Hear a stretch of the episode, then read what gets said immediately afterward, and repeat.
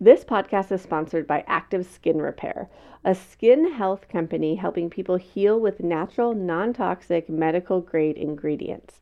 Active Skin Repair uses a molecule called hypochlorous acid, which mimics our natural immune response to cleanse, soothe irritation, reduce inflammation, and support healing.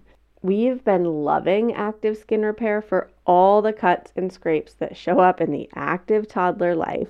Sage loves that there's both the spray version, but also a cream version. He likes to get to choose which one he's going to do. He calls it the magic cream. And it's been so great for taking care of Mila's neck rash now that she's full on teething. Can we get a minute for a teething 3.5-month-old? What in the world?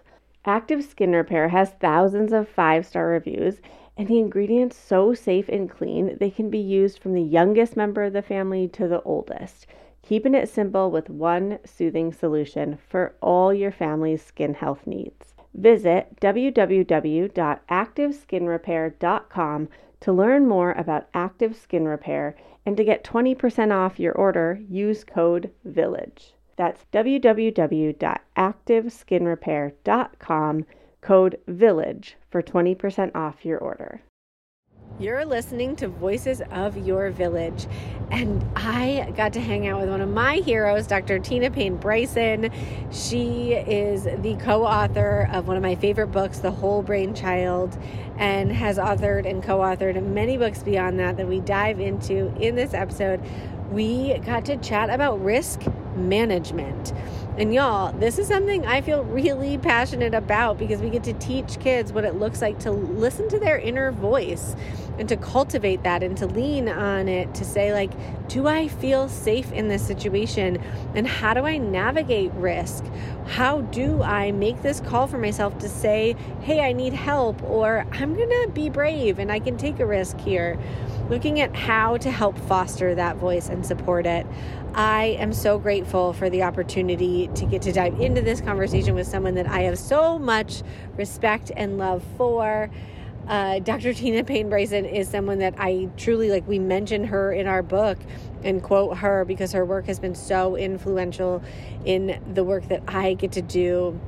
So check out Tiny Humans, Big Emotions to also see her featured in there. All right, folks, let's dive in.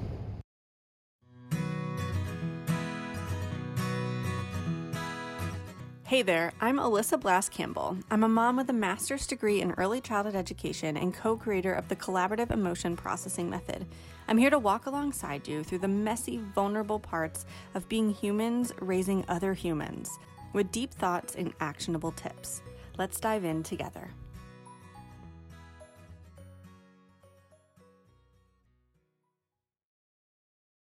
Hello, everyone, and welcome back to Voices of Your Village. You know, on this podcast, I have had the opportunity to connect with humans that I have such deep respect for, and some of my own personal heroes in the early ed world.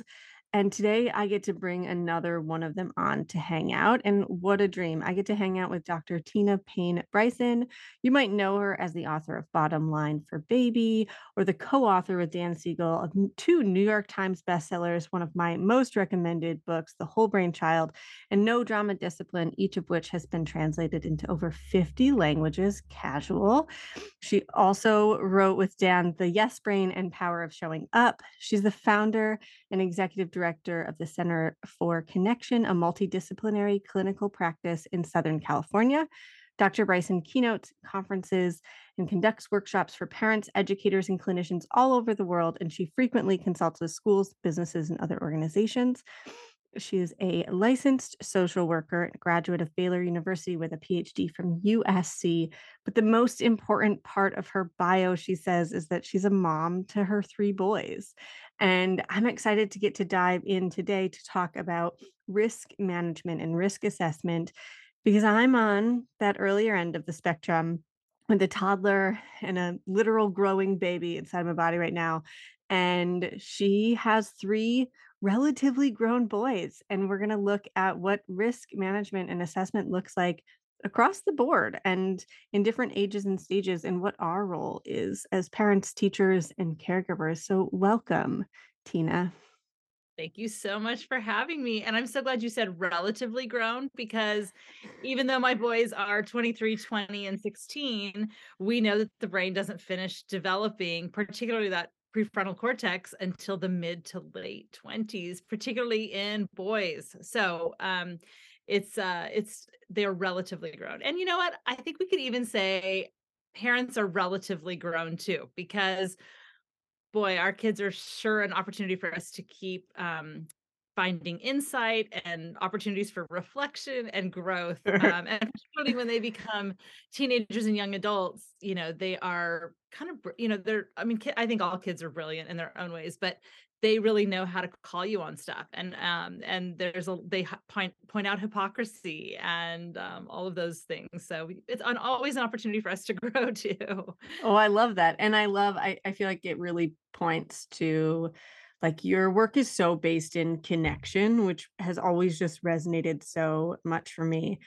I get, like, I don't see parenting as a job. I see it as an opportunity to be in relationship with somebody, right? To connect with somebody, and with all that comes with that, the messiness, the hardness, the challenges, the triggers, the opportunities for growth.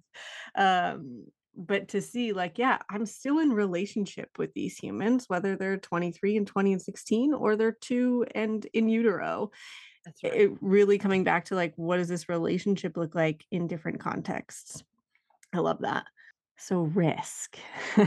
When I was thinking about this, we were brainstorming, like, risk and talking about it on our team of, like, you know, what comes up for us. We're a team of mostly moms and with kids across an age spectrum, but all under 10 right now. And one of the, like, common threads was this, like, allowing for risk. Mm-hmm. And how freaking hard it is. It's so hard. I mean, I think it's probably, like, if you were to ask me, like, what are the 2 hardest things of all of parenting? Well, I guess I would have to say 3. One is if your child is suffering and you don't know how to help them. That's probably the hardest one. I think after that, it's sibling rivalry. Sibling conflict drove me the most crazy in all of the growing up years. But we can talk about that too, because actually by the time my oldest hit about 15 or 16, there has been almost no sibling fighting in our home. And I think it's because of how I handle discipline and an opportunity for learning. The other is managing risk, not just in terms of our kids, but we cannot talk about risk and risk assessment and managing that without talking about parental fear. And there are amazing things about parental fear, and there are really awful things about parental fear. And so there's really kind of like a very healthy parental fear, and then there's a very unhealthy parental fear. So we can kind of parse some of that out as well. I love it. Let's dive right in. Yeah, I think that, like I said, that was the common thread, was just like, gosh, I wish I could bubble wrap them and not have them ever have to take a risk. Because risk means, like, yeah, sometimes they're going to fail. They're going to drop the ball. They're going to make mistakes. They're going to get hurt, you know, physically, emotionally, whatever that is. Yeah, exactly. I think the thing that we need to start with is the idea that what that requires is the ability to sit as parents in discomfort, to sit in the discomfort of our children being in discomfort. Which requires a lot of regulation and a lot of internal work and a lot of pausing before action. So let's start. I think it might be helpful to talk about sort of some of the mechanisms of risk assessment, fear, all of these things, because, you know, we hope our kids have kind of a little bit of a red light, a little bit of healthy fear around risk. And we hope that we do too. So let's first start with, if we're going to think about risk, we can talk about an impulsive risk kind of moment, which is really, you just do something. You're not really thinking, you're not assessing, you know, what are the options? What's a way I could do this if I were going to do it in a way that, you know, is the best way to go about it to minimize risk. It's also thinking about potential consequences, not just for yourself, but for others around you. And all of that is housed in the prefrontal cortex. So insight, pausing before action, response flexibility, considering consequences, problem solving, all of these things are housed in the prefrontal cortex in connection with the entire brain and body. Okay. So anytime we really are talking about a part of the brain, we can't just say this particular part just does this. It's much more complex than that. But really, we know that there are certain parts of the brain that give rise to particular things like we just talked about here. And the prefrontal cortex is that part of the brain here. So that part of the brain, as we mentioned earlier, doesn't finish developing until the mid to late 20s. And typically, boys are 2 years or so behind girls during development, in terms of those kinds of things. In fact, there are some experts that are arguing that boys should start kindergarten at 7, because that would make them much more on par with 5-year-old girls. So I think it's really interesting to know that the part of the brain that really helps you be very smart, thoughtful, responsible around risk assessment and risk decisions is not really fully developed yet. Okay. Now, just like we wrote about in The Whole Brain Child, every moment really is an opportunity, not just to survive the moment, but also sort of the way we handle survive moments can really help our kids thrive, because those are all opportunities to lay the foundation for how this brain is built. So, you know, we can think about a couple of things here. One is, how does the brain get built? Like how do children learn? Well, we know typically that children learn best in two ways. One, by what they observe. So what we model for them is a huge part of how they learn, and not just us, but their peers and what's modeled for them, other parents, grandparents, etc. And the other way that they learn, which is even more powerful, is by doing it themselves. Okay. So this is really important, because really all of these risk opportunities are opportunities for them to build skills and to thrive over time, because what happens is it's the repeated experiences that make the brain fire and wire and who they become. So I often talk about, just like when I do reps with a weight and I'm lifting weights, I'm doing reps, that muscle gets stronger. That's really how we can think about the prefrontal cortex too. So if we want them to be smart, responsible, thoughtful decision makers around risk or anything, we have to give them opportunities for reps. And I think too, thinking about kind of the whole trajectory of child development unfolding, eventually our kids, like I live in LA, so I think about freeways a lot. It's like your kid is in the lane with you, like in the lane with you, right? And you're maybe in the fast lane, but as they get older, they kind of move over a lane, right? And get a little closer to the exit. And then they move over another lane, and eventually they get off on the exit and you're still going down the freeway, but they have a separate life from you. And we want, when they exit our freeway, when they leave our home to go out into the world, that they are ready to be the kind of people we hope that they become. So that's sort of like an overall piece around how we're thinking about where this happens. Okay, I dig it. So much to unpack. And I have a love-hate relationship with the freeway, because of course there's a part of me that's like, no, I'd love to just be right here in this role in your life forever. And also I want you to have skills, right? And I think just that acknowledgement, I think for myself as a parent, of that dichotomy and those different parts that can exist, can coexist. And the same thing here with risk management and my fear around it of, yeah, I want them to have these skills and I also never want them to get hurt. Right? Like both are true. And I also think, like, risk wise, for me, it comes back to like critical thinking skills, right? Like I want them to be able to be a critical thinker and not just always do impulsively, and to be able to say, yeah, what might happen? And is that risk worth it for me? And maybe their gauge for is that risk worth it for me is going to be different than mine or their siblings or their peers or whatever. But for them to develop a gauge of, is that risk worth it for me? Does that make sense? That, like, I think when we talk about risk management, I don't think it's a one size fits all. No, it's not. And we also, not only that, but kids have individual differences. You know, all three of my boys are quite different from each other. And some kids are much more risk seeking and other kids are much more risk averse. And that is baked in their genetic inborn temperament. Now, that doesn't mean we can't have an impact on that temperament. For example, you know, you sort of think about like, two of my kids, and I won't say who, because to protect their privacy, but two of my kids were born super automatically, just intrinsically super empathetic. In fact, one of them so much so that I've had to do a lot of sort of work and getting him reps in thinking about himself. Because he's such a pleaser and so sacrificial and so caring.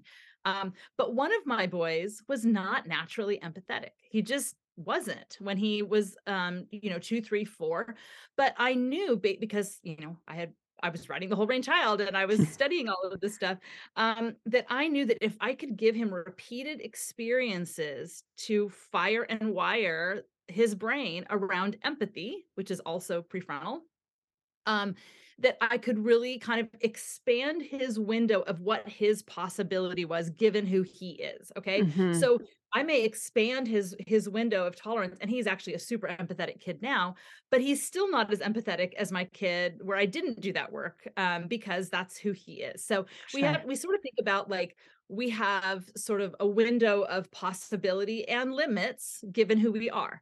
And so we want to give, you know, the most around those things. And so some of our kids are naturally risk averse. And what's interesting about this too, is I think it's really helpful to talk about fit between parent and child.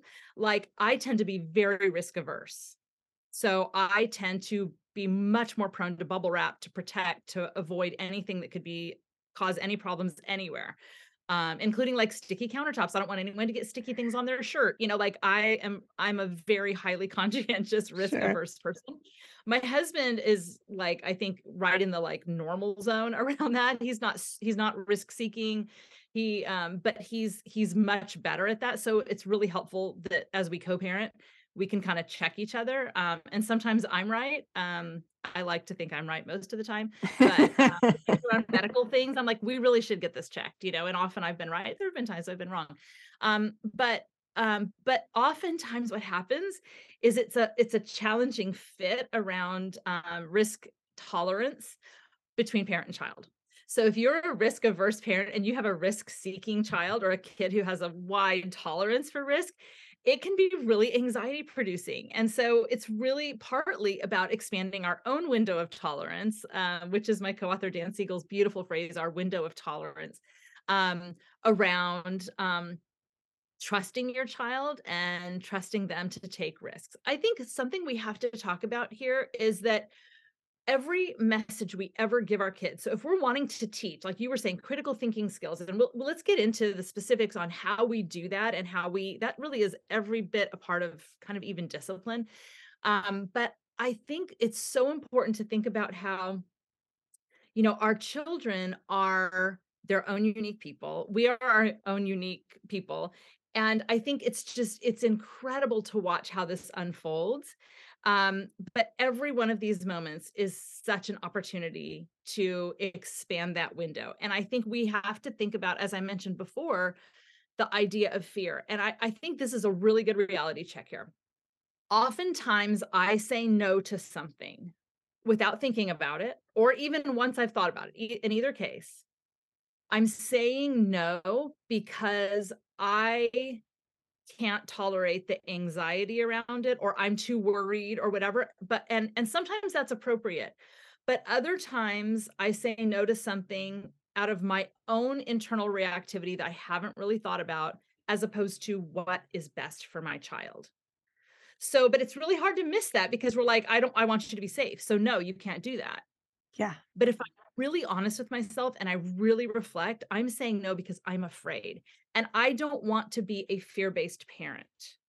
Yeah. So, you know, and really again, back to mechanism, you know, what's fascinating is once you have a child, your amygdala actually changes. It actually becomes more hypervigilant to be watching for potential dangers. It actually makes sense. Like changes our brain. And what's kind of interesting is recently they even did a study on adoptive parents where you're not biologically carrying the child through pregnancy and you don't have those hormonal changes, and same-sex dads who were co-parenting together, and they found the same result. Sure. Whoever was the primary caregiver also had these amygdala changes. So our brains change to be more fear-oriented. Including, there's also this really fascinating study done that the smell of the top of babies' heads, like, you know, that smell. Mm-hmm. Oh, I love it. Like, start wanting more babies. That smell is actually, like, they've broke down the chemical components of it. And actually, it's interesting. It makes male brains less aggressive to be more, you know, to keep their kids safe from sure. their own aggression. But it makes female brains more aggressive. So to make us more protective, right? Sure. So we have these biological mechanisms, but when it comes down to it, fear is really important because it's an emotion, and we should listen to our emotions because they carry a ton of important information, but they do not get to make the decision. This show is sponsored by BetterHelp. Being back to work after maternity leave has been so good and frankly, so hard. I love what I do, and I missed collaborating with my team while I was out, and it's been a tough transition. The combination of a packed schedule and still being the milk machine for Mila Bean, it's hard to juggle everything. I feel so grateful for my weekly therapy hour. Sometimes I'm just holding so much, and I need a safe space to let it out and get it off my chest. I've noticed that when I don't release it, it comes out anyway, but usually in ways that aren't aligned with how I want to show up in the world. BetterHelp is such a convenient, flexible option for parents who just can't take the travel time to get to an in-person therapy visit. It's entirely online. You can show up in your jammies, always a win in my book, and you can switch therapists anytime for no additional charge. Just fill out a brief questionnaire to get matched with a licensed therapist, and you're on your way to feeling heard. Get it off your chest with BetterHelp. Visit BetterHelp.com/voices today to get 10% off your first month. That's BetterHelp, HELP.com/voices. Well, hey there, busy mama. Are you looking for ways to make your life easier, your home less chaotic, and at the same time, add more joy to your life? My name is Deanna Yates, and I'm the host of Wannabe Clutter Free, a podcast all about letting go of the stuff we don't need in our lives so that we can focus on what truly matters. Don't worry, I'm not going to tell you to throw it all away or make you feel guilty about keeping something you love, no matter how many other people don't quite understand it. But I will give you practical and, more importantly, actionable advice so that you can make progress right away. And you won't just hear it from me. There are amazing guests too. It's like having your bestie in your pocket, telling you it's okay to let go of the things that are not serving you and your family in a totally non-judgmental way. So join me over on the podcast where we can work on progress over perfection for those of us that want to be clutter-free. So fear, what fear actually is my brain and my nervous system saying, hey, something important is happening here, pay attention. That's truly what fear is, to protect us, to keep us and our young safe. But emotions are not necessarily right. They're not rational. They're important, like I said, and they're an important source of information. But if we really, really want to be thoughtful, intentional parents, our fears don't get to make the call. They might. We might say, yes, this is, you know, I actually did a long video post on Instagram about the article that came out about how a lot of parents are not letting their kids go on sleepovers. And I did a whole, I want to talk about it. Yeah. Okay, good. So so what happens though, is I really need to ask myself the honest truth. Am I saying no here? Cause I feel too uncomfortable, but it's still a good decision for my kid to take this risk, to have this opportunity. Am I saying no truly in my child's best interest? Or am I saying no because of my own internal chaos? Yeah. And I think sometimes that's hard to parse out. Right. And I was watching your video post, and it was in response to the article in The Atlantic, and was about sleepovers and how, if folks haven't read it yet, it was about how some parents don't allow their kids to participate in sleepovers. And I was watching, and it really comes back to, there were two big topics that were coming up, and I read through your comments too, to see like, what was the response or reaction for folks? And there were two big topics. One was sexual assault and one was pornography, and these like exposure to or potential exposure to that risk. And I'm a sexual assault survivor, very openly talked about it on this podcast. And I was raped when I was 14. And so I was thinking about thinking ahead, right? Like for my tiny humans, what does this look like for us? And it's interesting, from the lens of a sexual assault survivor, I don't think it's actually my job to prevent sexual assault for my kids, which might be a dicey thing to say. What I do think is that it's my job to make sure that whatever happens, whatever trauma might happen in their life or whatever hard experiences happen in their life, that they have a safe space to turn to with that for support. And when I look back to 14-year-old Alyssa, I actually wouldn't change what happened. I wish I could change what happened in response, who I had to turn to after and what that looked like. And so when I think about this for my own kids, what comes up for me is I want to have a relationship of trust and connection where if anything happens for them or to them, that they can then turn and say, I need to talk about this. This happened. I don't know what to do next, whatever. And then we can navigate it together from there. Because when I think about the idea of I'm going to prevent these hard things from happening, that feels too overwhelming for me as a parent. Yeah. Because it can happen in so many different circumstances that it would be one thing if it was prescriptive. When kids go here, this happens. And if they don't go there, that doesn't happen. But that we know that's not real life. That's right.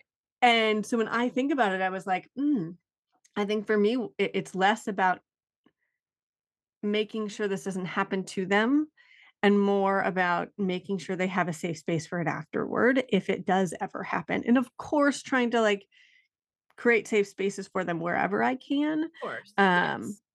And that's where the risk assessment comes in. I feel so much of parenthood is just risk assessment. Are they climbing up too high? Should they have that thing? What are we doing medically? What are they eating?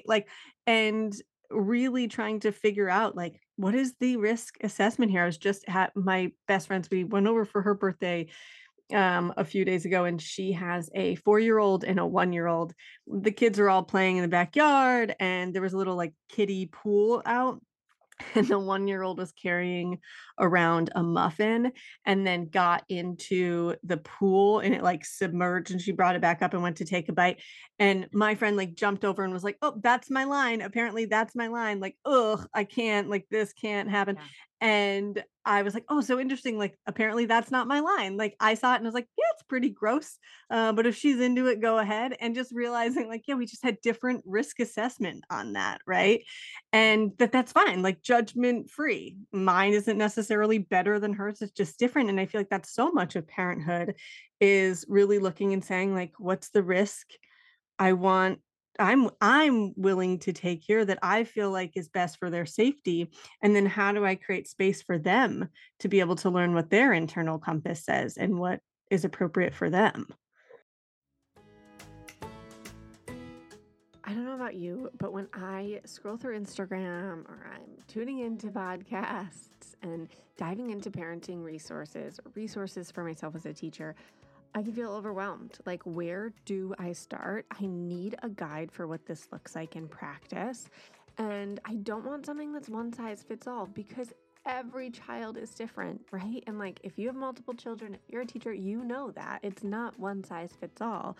Or if you have seen what works for your sister-in-law or your best friend or your neighbor, and you're oh my gosh, my child does not respond to that. That is how I felt. And then we created the Collaborative Emotion Processing Method. It is a guide for building emotional intelligence. And y'all, there are 5 components of the SET method. One is about how to respond to the kids and what it looks like to have adult-child interactions. The other 4 are about us, because I don't know about you, but I did not grow up getting these tools. I did not grow up with them. I didn't grow up in this household where I was taught tools for self-awareness and self-regulation and how to do emotion processing work. And now, as a parent and as a teacher, I'm supposed to teach those skills to a tiny human? but we can't teach what we don't know. And so my first book, Tiny Humans, Big Emotions, is here to support you. You can head to www.seedandsew.org/book and snag Tiny Humans, Big Emotions today. This is a game changer. It's going to build these skills with you, for you, so that you can do this work alongside building these skills for your tiny humans so that they can grow up with a skill set for self-awareness, for regulation, for empathy, for social skills, for intrinsic motivation, a skill set of emotional intelligence so that they can navigate all the things that come their way in life. Snag Tiny Humans, Big Emotions at seedandsew.org/book.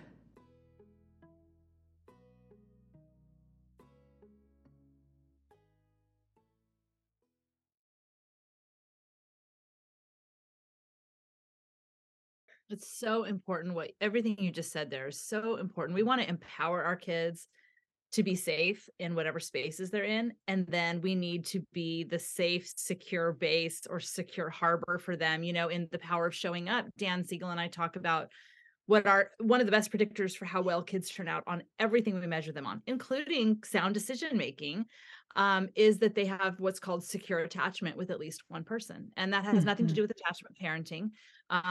But it's really the idea that we talk about, so if that's the most important thing, how do we get them there? And we talk about the 4 S's, helping them feel safe, helping them feel seen and known, helping them feel soothed and taken care of and comforted when things get really hard. And finally, that 4th S of secure, which is really where their brains have wired based on lots and lots of reps of feeling safe and seen and soothed, not perfect ones, but enough predictable, repeated experiences where their brain wires to know that if I have a need, they're going to see it and see me and show up for me. And what I love about the attachment science is what you just said, is that we create this secure base for them so that whatever risks they go and do or whatever ventures they go out or whatever happens to them, I mean, some of the things in our children's lives we can control and some of them we cannot control. And that feels really uncomfortable, but it's true and it's unavoidable. But whatever happens, we want them to be able to come back into, we sort of in the book talk about sort of like this safe harbor that they go out into the world, into stormy seas, but they come back into our safe harbor. But you know what's interesting about the attachment literature is it's not just a secure base. It's also a launching pad. So this kind of leads into this idea is that when they know they are safe enough, they can go out and move toward autonomy. And I think our society has that wrong a lot of times, that we do a lot of fear-based things like, don't let them sleep in your bed with you. If they do, they'll never sleep on their own. And that's not true. I promise you, if you let your kids sleep in your bed with you occasionally or most nights, wherever the most people get the most amount of sleep is what I'm in favor of. Of course, safely, of course, do it safely. But you know, I promise they're not going to be sleeping with you when they're 12 or 13. And if they are, you need to call me because something else is going on and we got to figure that out. But I think that, you know, we do this fear-based thing. If I do this event, and where our brains go is like, they're going to live in a van down by the river and never amount to anything. And it's silly. It really is. I think we really want them to feel safe and secure with us, and that when they feel safe enough, they do take steps towards autonomy. And we unfortunately sometimes prematurely push autonomy, particularly with our firstborns, because they, you know, especially if they're very verbal or they're extra tall or whatever, and they seem older, emotionally. Keep in mind too, development is not linear. And it's also not symmetrical. It's not in symmetry with each other. So meaning your child might have, this is really common. Here's an example.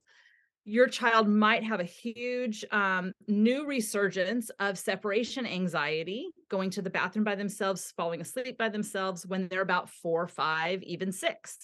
And parents are like, oh my gosh, what's happening? There's a regression, like something bad must be happening at school. And it stokes all of our fears, but it seems like a regression, but actually what's happened is their emotional development hasn't yet had a burst, but their cognitive development has just had a huge burst, which allows them to imagine scarier things and bigger, scarier monsters, or even bad things happening to their parents. And they don't yet have the emotional regulation skills to match that yet.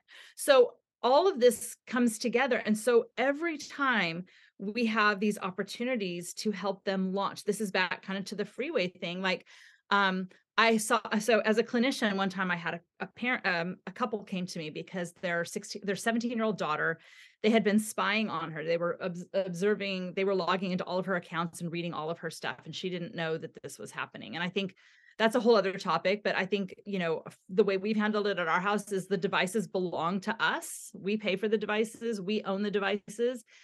They're yours to use freely, but we can check them at any point. Like, that's our property, and we will respect your privacy, but from time to time we may check on them and we'll tell you we're doing that, you know? And so it's very open as opposed to like this secretive thing. But they found out that she had been dating, and she had been forbidden to date until college.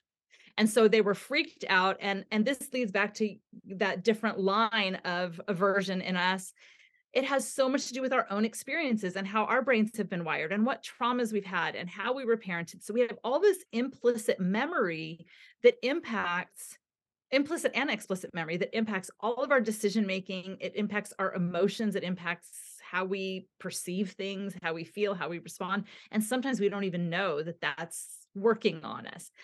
We wrote a whole chapter about that, implicit and explicit memory in The Whole Brain Child, that kind of talks about that more. But what happens is, and this mom had a family member, or maybe herself had gotten pregnant as a teenager. So she was terrified. And so that's why they had forbidden her to date. Well, forbidding our teenagers to do things is often very counterproductive. There are certainly edges where we have hard nos for sure in adolescence. And we know they likely will violate those. And then we have to have a safe space to have conversation and use it as a skill building moment. But I said to the parents, do you want her first dating experiences to be when she's away from you, when you have no voice and you have no ability to kind of see what's happening and weigh in? No, we want to give our kids opportunities to have autonomy in lots of spaces of life when it's developmentally appropriate and safe enough, so that when they do leave us, they've had lots of practice doing it. Obviously, there'd be some exceptions to that around like drinking and things like that. Sure. Although that's a controversial thing that probably is for another whole time. But sure. Well, and if you are interested in that, we had Jess Leahy on to talk about the addiction inoculation. Jess Leahy. Yeah. She's one of my very favorite people. I recommend her book all the time. She's awesome. She's a local Vermonter here. Yeah, she's awesome. And just by the way, in her book, the science is clear that you do tell your teenagers and adolescents absolutely no on substance use until you're of age, knowing they likely will violate that. So that's an exception. And obviously we have certain lines. Okay. So one other thing I want to say before we get into like the, what do we do? How do we get them there? Yeah. How do we handle this with our own emotions and with our kids? And building those critical thinking skills. One other kind of big thinking idea is that, and actually this, I started to say this earlier and then I couldn't remember, so I kind of faked it. So hopefully nobody notices that I missed it. Okay, but I remembered it, so I'm coming back. Here's something really important. Everything we ever do or say, we don't have to be perfect, so don't let this put pressure on you, but it's something really important to be aware of, has a hidden implicit message, okay? Totally. This is human. So let me give an example. Okay. I live in Pasadena, California. It doesn't ever get that cold. I mean, it might be in the 40s or something in the winter in the middle of the night, right? Or whatever. It doesn't get that cold here. And I didn't know this until later, but kids have more brown fat than adults, which is actually, it's not the kind of fat that gives us weight. It's the kind of fat that actually insulates us. It's like what ducks have and whales have and all this stuff. Okay. So kids actually tend to run more warmly than adults do. I'm very cold natured. So I don't even know. My kid was like 5 or 6 at the time. And I was like, hey, B, you need to take your jacket. And he was like, I don't need it, Mom. And I was like, Benjamin, you need your jacket. Take your jacket. Mom, I don't need it. And I just kept pushing. And then later I was like, okay, that was so dumb. First of all, who cares? Like, is that really like the hill to die on? Like, so many more important things that I want to save my voice for.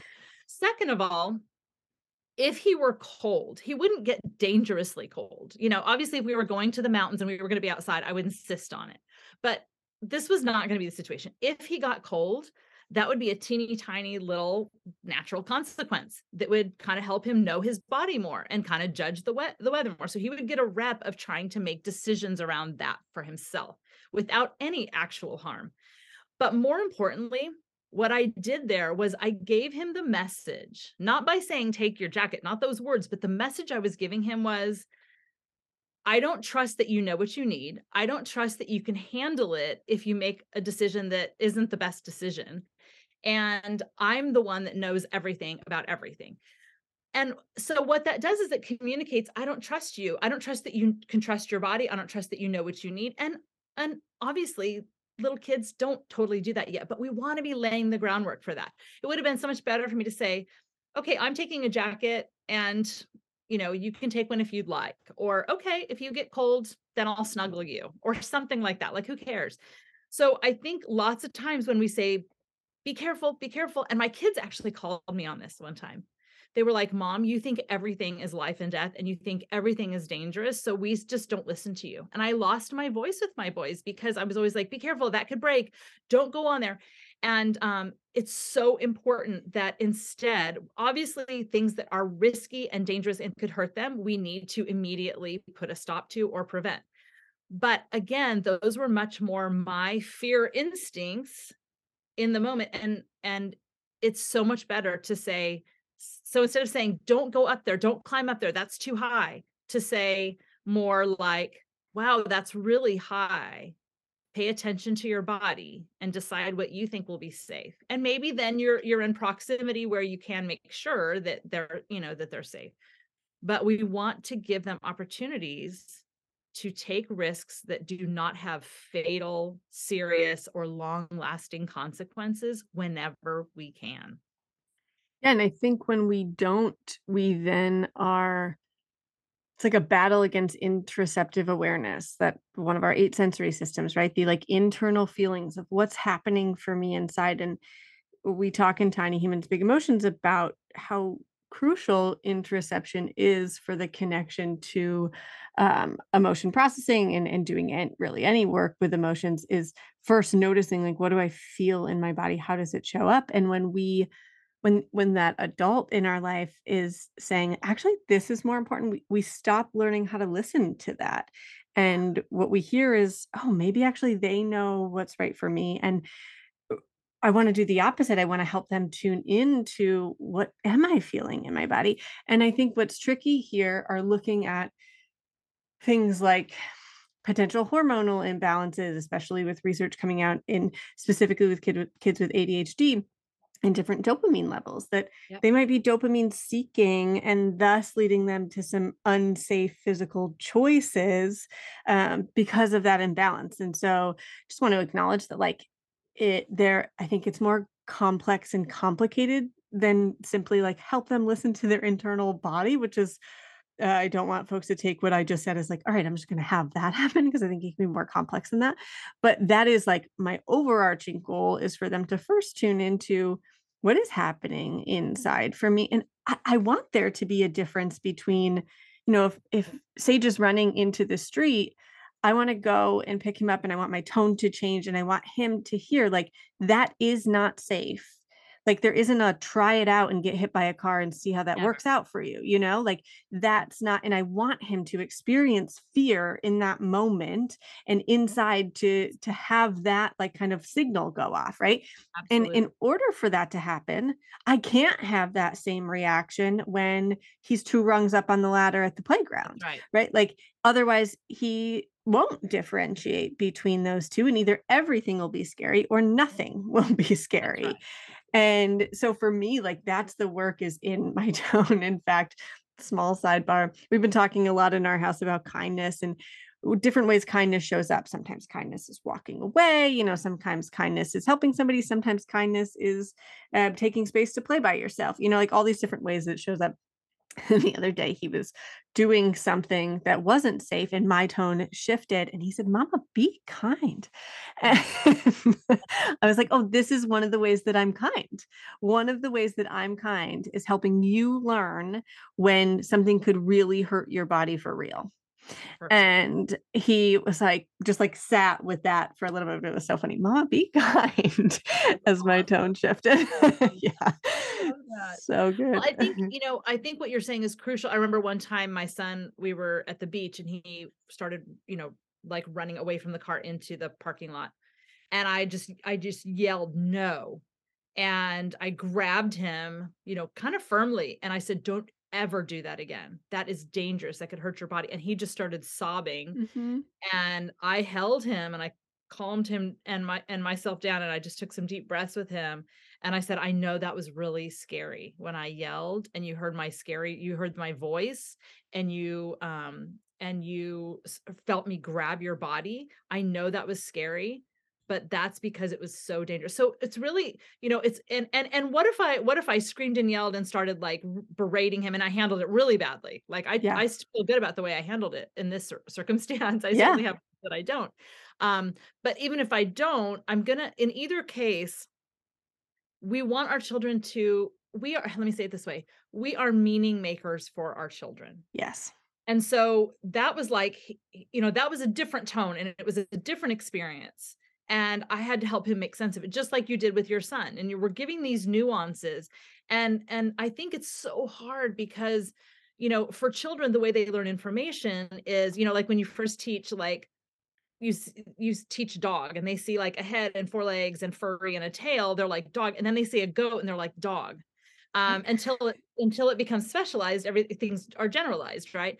And I think we are meaning makers for them around our implicit messages, like I don't trust you, and we're meaning makers around how much risk response we're giving in those moments, and there should be degrees of that, and our children should feel afraid at times, and they should feel anxious at times, and we should too when it's appropriate, when it's what our nervous systems are supposed to do, and I think you know. One of the ways that we need to be really thoughtful is that, you know, we know that anxiety and depression are really, really high across the world, not only in our kids and adolescents, but in grownups too. If you tend to be an anxious parent, if you tend to be a parent who is on the anxious side or who really truly struggles with anxiety, this is going to be even more challenging for you. And I want to encourage you, if you're listening to this, to get the support you need. Sometimes medication can make a huge difference in the parent you want to be. Psychotherapy combined with it is an even more powerful combination, particularly if you have a trauma history. Like doing our own work is so important because we are meaning makers for our kids.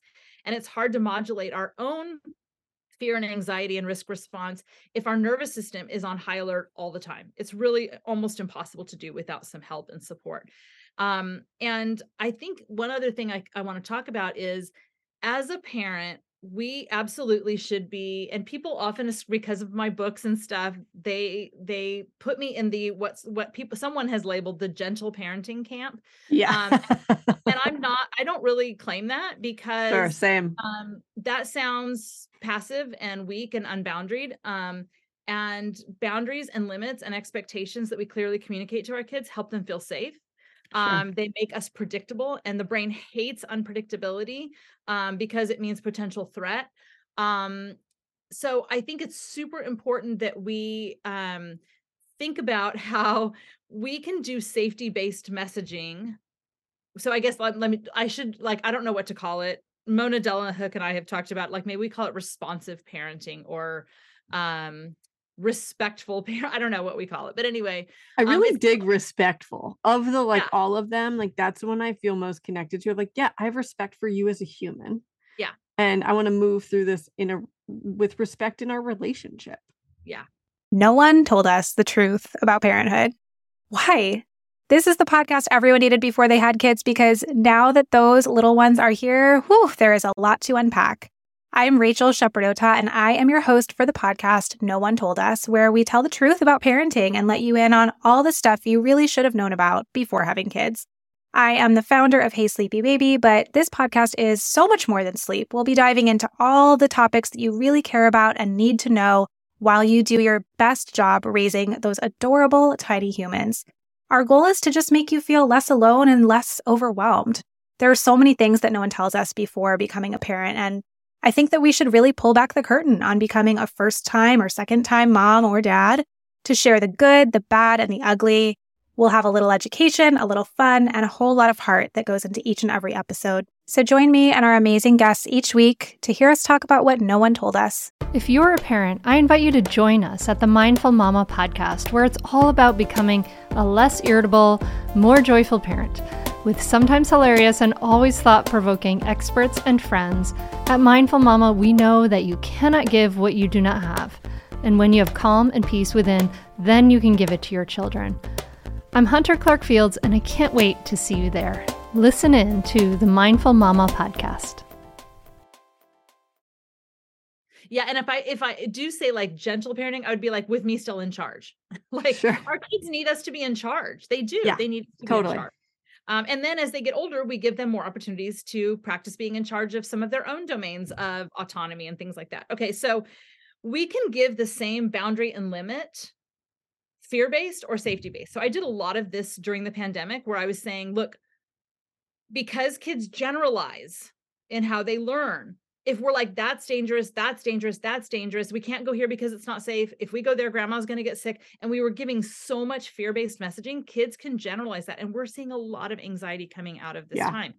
So I'm a huge fan of Mona Delahooke and Stephen Porges and his polyvagal theory, where we really ought to always be thinking about cues of safety. We want to be giving cues of safety to our kids so that they have that, so that they can take appropriate risks, like we were talking about.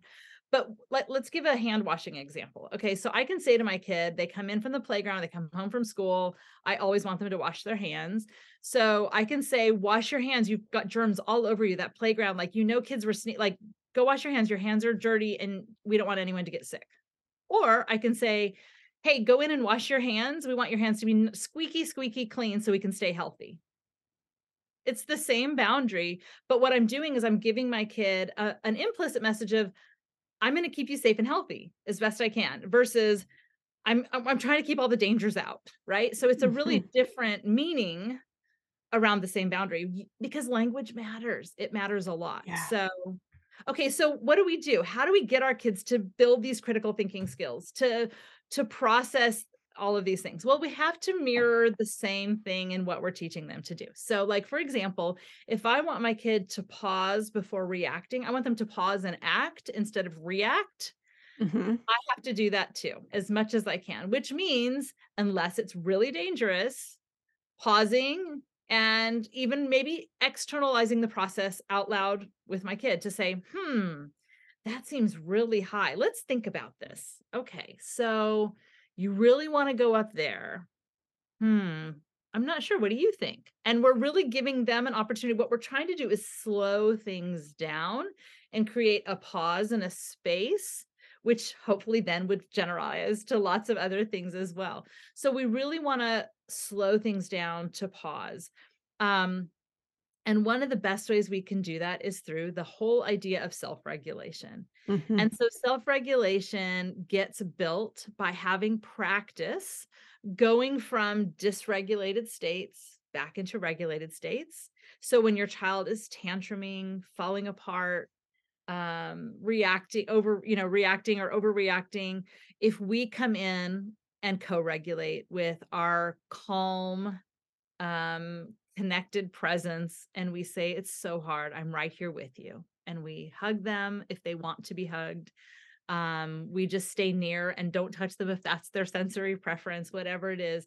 But really, it's the idea of being available and showing up in that moment, and co-regulating. And what happens is, I often have parents say, so you want me to like give them attention when they're being bad and throwing a fit? You're going to reinforce that bad behavior? I say, no, I'm giving their brain a rep of going from a dysregulated state back into a regulated state. And that's how they learn to self-regulate, is through co-regulation.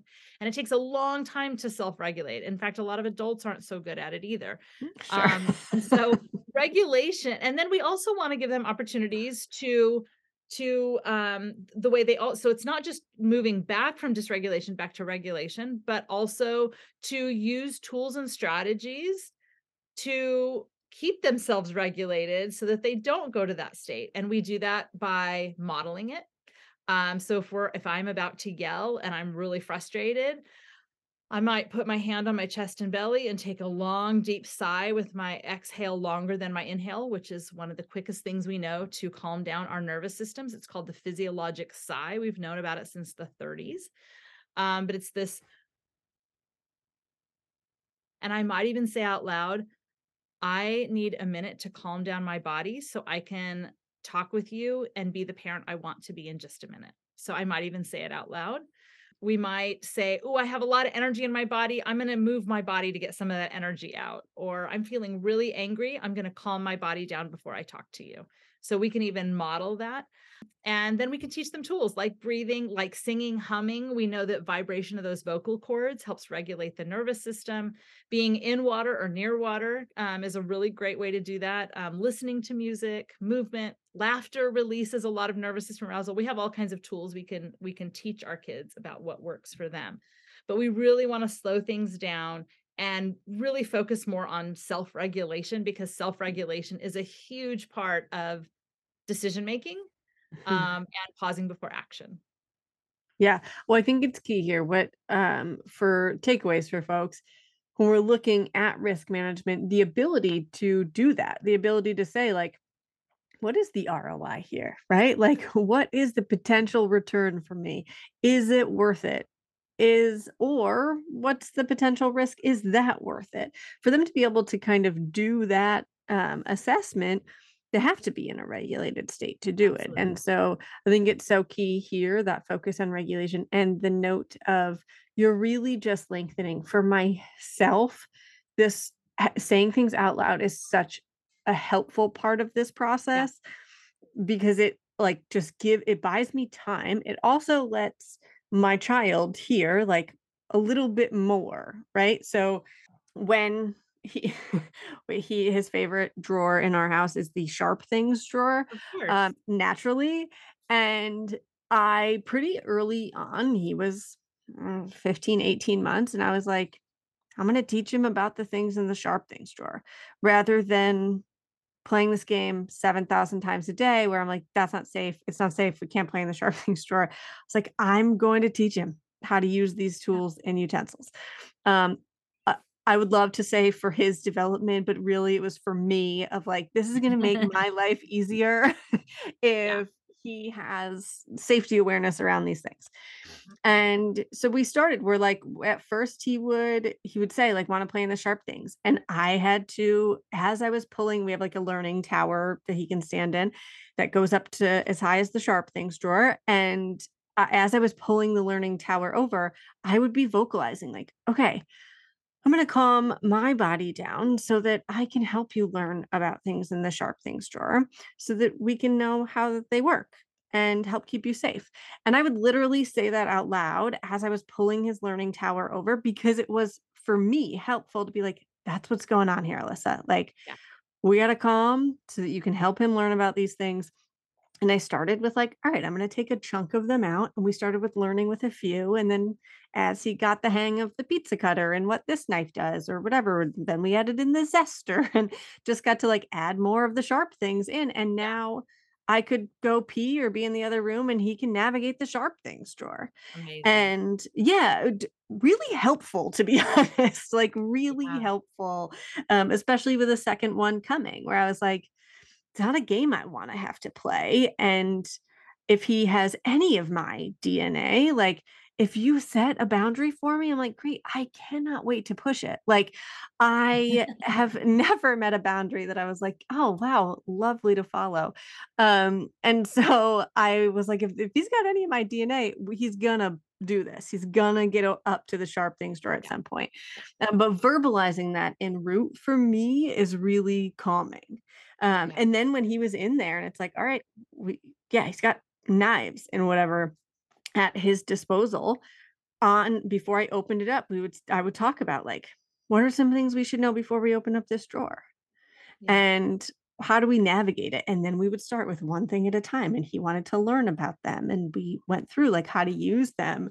And for me with risk management, that just like is so key in the regulation component is for my self-regulation. And I think so often with kids, we react and then we're in this dysregulated state. And then we end up in that cycle, right? Where their nervous system fires off of us and we have mirror neurons just flooding us, and really being able to find that pause, I think is the true work and so freaking hard to do. It's a practice. It really is. And I think, this fits in so much with the lens that Dan and I wrote about in No Drama Discipline, which is, you know, our ultimate goal, the whole point of discipline is to raise children who become self-disciplined. And the way they get there is through teaching and skill building and lots of reps. And so, you know, I think what you're, you know, kids using tools, like obviously with safety, you know, things in place. And I think, you know, as kids get older too, we want to be asking the questions that we want them to be going through. Like, for instance, I mean, even with your 2.5-year-old, to say like, and it's so much about attachment too. If you're like, oh, are you wanting to climb up to the sharp things drawer? Like, where you're really tuning into their mind and their intentions, like where they feel seen and known. You're like, oh, you really want to go check out what's in that drawer. And then to say, okay, what are the things we need to think about? Right. And so, you know, I know like when my kids started wanting to make plans with friends, mm-hmm. they would be like, can I go over to Jackson's house? And I'd be like, okay, what information do you think I'm going to need in order to make a decision about that? Instead of saying, well, is his mom going to be home? How are you getting there? Are you walking, or is his mom picking you up? What time are you going? What time? Instead of going through, which is exhausting mentally. And I have 3 of them. So it's like constantly. And my husband has a lot of questions too. So I think is like, I would just train them. I would be like, I can't make a decision until you give me all the information. And then, you know, sometimes they'd miss a thing or two. And then I'd ask. But then I think even with your 2.5-year-old saying, okay, what do you think could happen?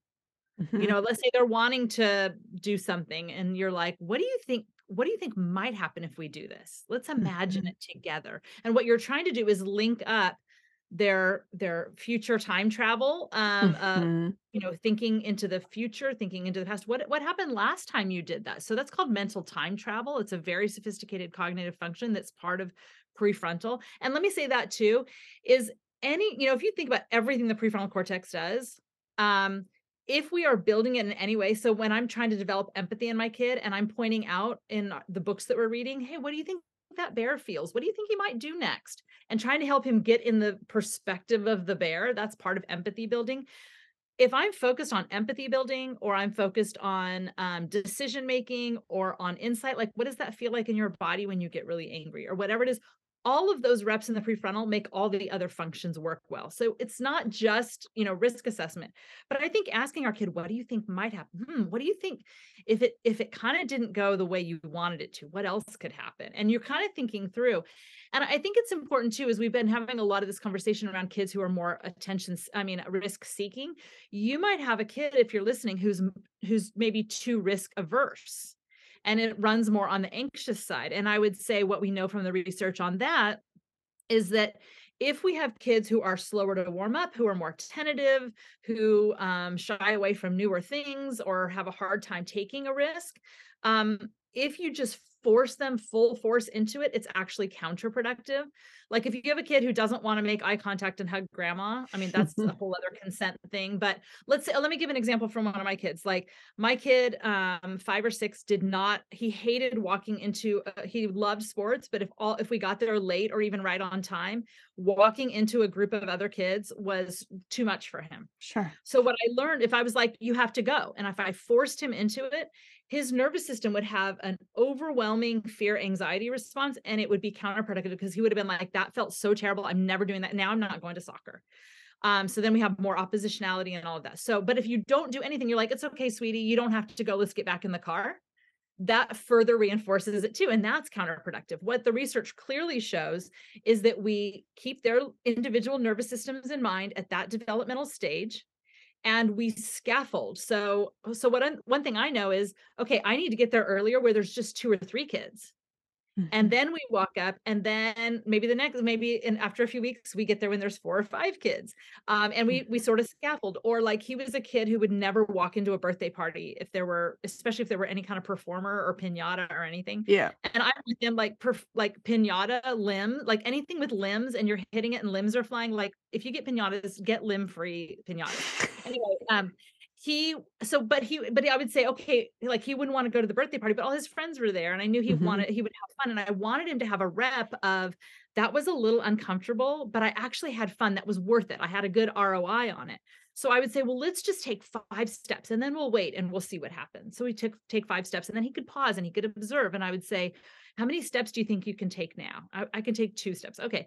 And so you're really scaffolding it to give them an experience where you're pushing them a little bit outside their comfort zone, but in a way where it feels successful for them. So that's the other side of this, is really assessing, you know, and what's the worst thing that could happen? Well, you know, you might feel a little uncomfortable. Do you want me to hold your hand as we walk up? So we're really trying to scaffold without forcing or running away. And the way they get practice tolerating these experiences is by having those experiences in a regulated nervous system. So we really want to give them opportunities to do that and to give them lots of opportunities to think through how things happen. And I wish we had time to get really more into the discipline philosophy that I like to talk about, because it's very related, because every discipline moment is an opportunity to reflect on what happened and what they can do differently next time.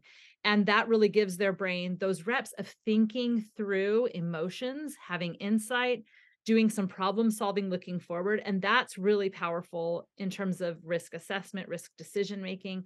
And then I think the last thing I'll say about that, and then I want to say one more thing about parental fear, is that our kids are going to make mistakes, and the way we handle mistakes matters a lot. And the way we model our own mistakes, like if I burn something in the kitchen, or I break something, or I leave something somewhere, I'm like, oh, well, now I get to be a problem solver, right? And so we want to model that kind of thing, and kind of even be good humored about it as much as we can. And if we don't, then we go back and do some meaning making, like, gosh, I got so frustrated about that, but I realized after I calmed my body down, like, it wasn't that big of a deal. I know I'm a good problem solver.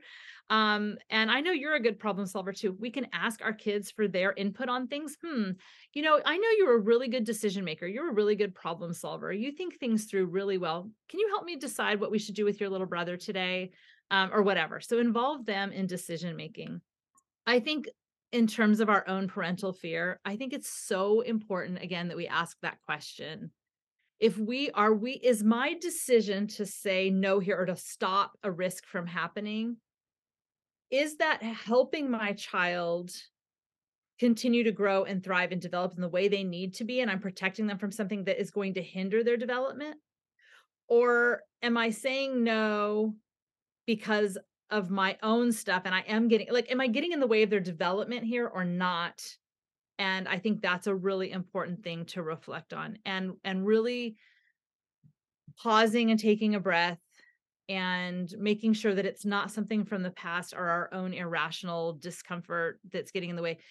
It's just like what we've been talking about with kids. It's a parallel process for parents, which is we have to practice feeling uncomfortable with our child's autonomy, because eventually they leave us, and it's good practice for us to sit in the discomfort of not being in control of what we can be in control of. And that's part of our development as well.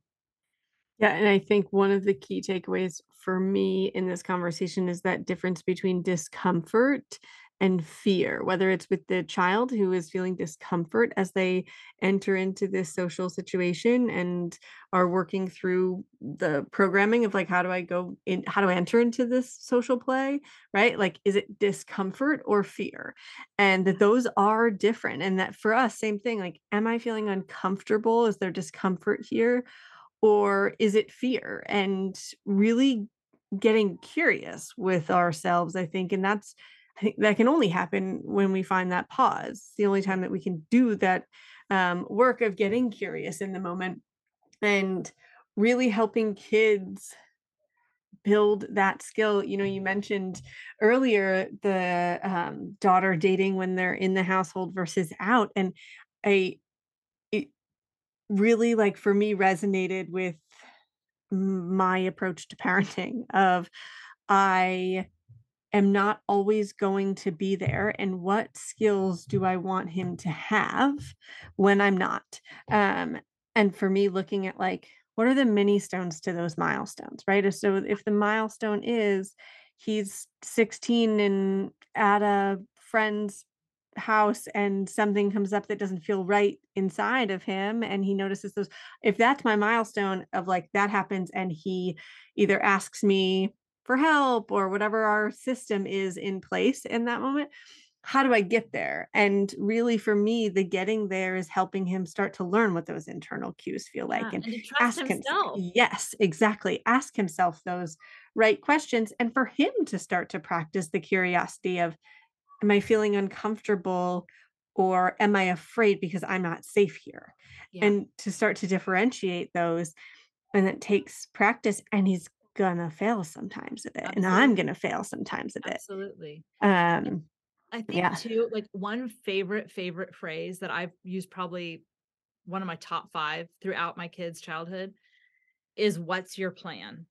All the time in my household. Such a good phrase. So like, and especially as they get older. So like when they were younger, I'd be like, it's bedtime, we're going to bed. As they got older, like middle school-ish, I would be like, I know you know how important it is to get a good night's sleep. And I'm really militant about sleep. It's probably the only thing I'm militant about. And I know you know it's important to get a good night's sleep. And I'm noticing what time it is. What's your plan for getting a good night's sleep tonight? Mm-hmm. And so I asked that question, although I'll say last night, my almost 17-year-old, it was like really late and I had already gone to bed. I got up to go to the bathroom and I noticed his light was still on and I was like, go to bed. Like I didn't I don't care what your plan is anymore. Yeah. Go to bed. After bed. But I think what's your plan? So if your kid's starting to climb up on something, or you notice that they're getting ready to take a more impulsive risk, to just put your hand on them and be like, what's your plan? Mm-hmm. And if they're like, I'm afraid, I don't know if I want to go to this camp because I don't know if I'm going to have any friends there. Well, what's your plan when you get there? How are you going to make friends? Let's talk about it. And really kind of, that's just such a powerful phrase, because you're communicating to them, you've got good ideas and you can figure this out, and I'll help you. I'm here. I'll listen. I'll weigh in. But I think it's a really helpful phrase to just, instead of instinctively saying no, it might be a good replacement phrase to just keep in your pocket. It's also something I use with my husband all the time when I'm like, oh my God, in my head, I've now created this like narrative, or I've dreamt up what I think his plan is or isn't. And it's right. Exactly. It then like slows me down. And when I can say like, what's your plan here? We're getting ready to leave on a family trip. And I sat down on Sunday and said, hey, what's your plan for packing all of us stuff? And we got to dive into like, what did his work week look like? Exactly. But it started with like, that is one of my huge phrases too. It slows me down too. What's your plan? Oh, I knew, Tina, I said at the beginning, I feel like you and I can hang out forever. And it turns out it's true. Thank you so much for joining us and for your wisdom. Where can people find you, learn more about you? Obviously, buy all your books. They're gold. I'm really, especially, I love The Power of Showing Up. I actually, it's like children. I don't really have a favorite. Sure. I really love The Bottom Line for Baby, because it's alphabetical and it's 65 topics that people get the most competing advice about. And it basically lays it out like pacifier use or co-sleeping or whatever. And it is like, here are the main schools of thought. Here's what the good science says. And then here's the bottom line. And then I really report as objectively as I can. So in about a third of the entries, I actually add in my own, like it's a note from Tina where I'm like, I didn't follow this suggestion, and here's why I didn't, or I wish I had, or whatever. So it's a really, really great gift for someone who is having a baby or who has a kid, under 18 months. But people can find me at my website, tinabryson.com, and that's B-R-Y-S-O-N. And then I'm all over social media. The place I post the most is on Instagram, and my handle there is Tina Payne Bryson. Awesome. And for folks who are tuning in, I would love for you to take a screenshot and tag Tina and I, and let us know what your follow-up questions are, what your big takeaways were. Come DM us. Let's have more conversation. Absolutely. That'd be fun. Thanks for tuning in to Voices of Your Village. Check out the transcript at voicesofyourvillage.com. Did you know that we have a special community over on Instagram hanging out every day with more free content? Come join us at seed.and.sew, S-E-W. Take a screenshot of you tuning in, share it on the gram, and tag seed.and.sew to let me know your key takeaway.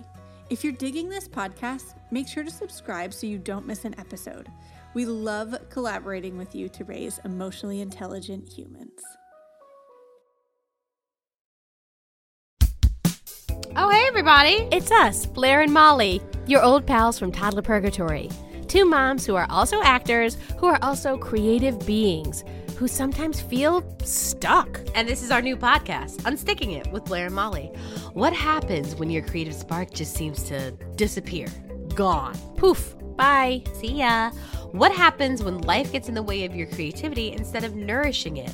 That's what happened to Molly and me. We felt like the thing that drove us creatively stopped working and impending doom had in fact impended. Totally. So we decided to do something about it. And that was steal ideas about getting unstuck from the most creative people we can find. We talk to guests about how to break through the mucky, gluey, sticky wall that can get between you and your creativity. We hear about their journeys, their successes, their challenges, and even their bougie coffee shop orders. And we're not just talking Bob Ross type paint on paper artists here, though we talk to them too. We're talking to actors, creative directors, dancers, and people who are working hard to be their best creative selves in a world that can sometimes feel real uncreative. We all have something to teach each other, so let's steal their ideas together. Join us, won't you, as we deep dive into how to unstick ourselves from the life gunk that can get in the way of our creative freedom. Pandemics, school calendars, world events, lack of sleep. Oh, get out of their life gunk. And let's get back to your best creative self.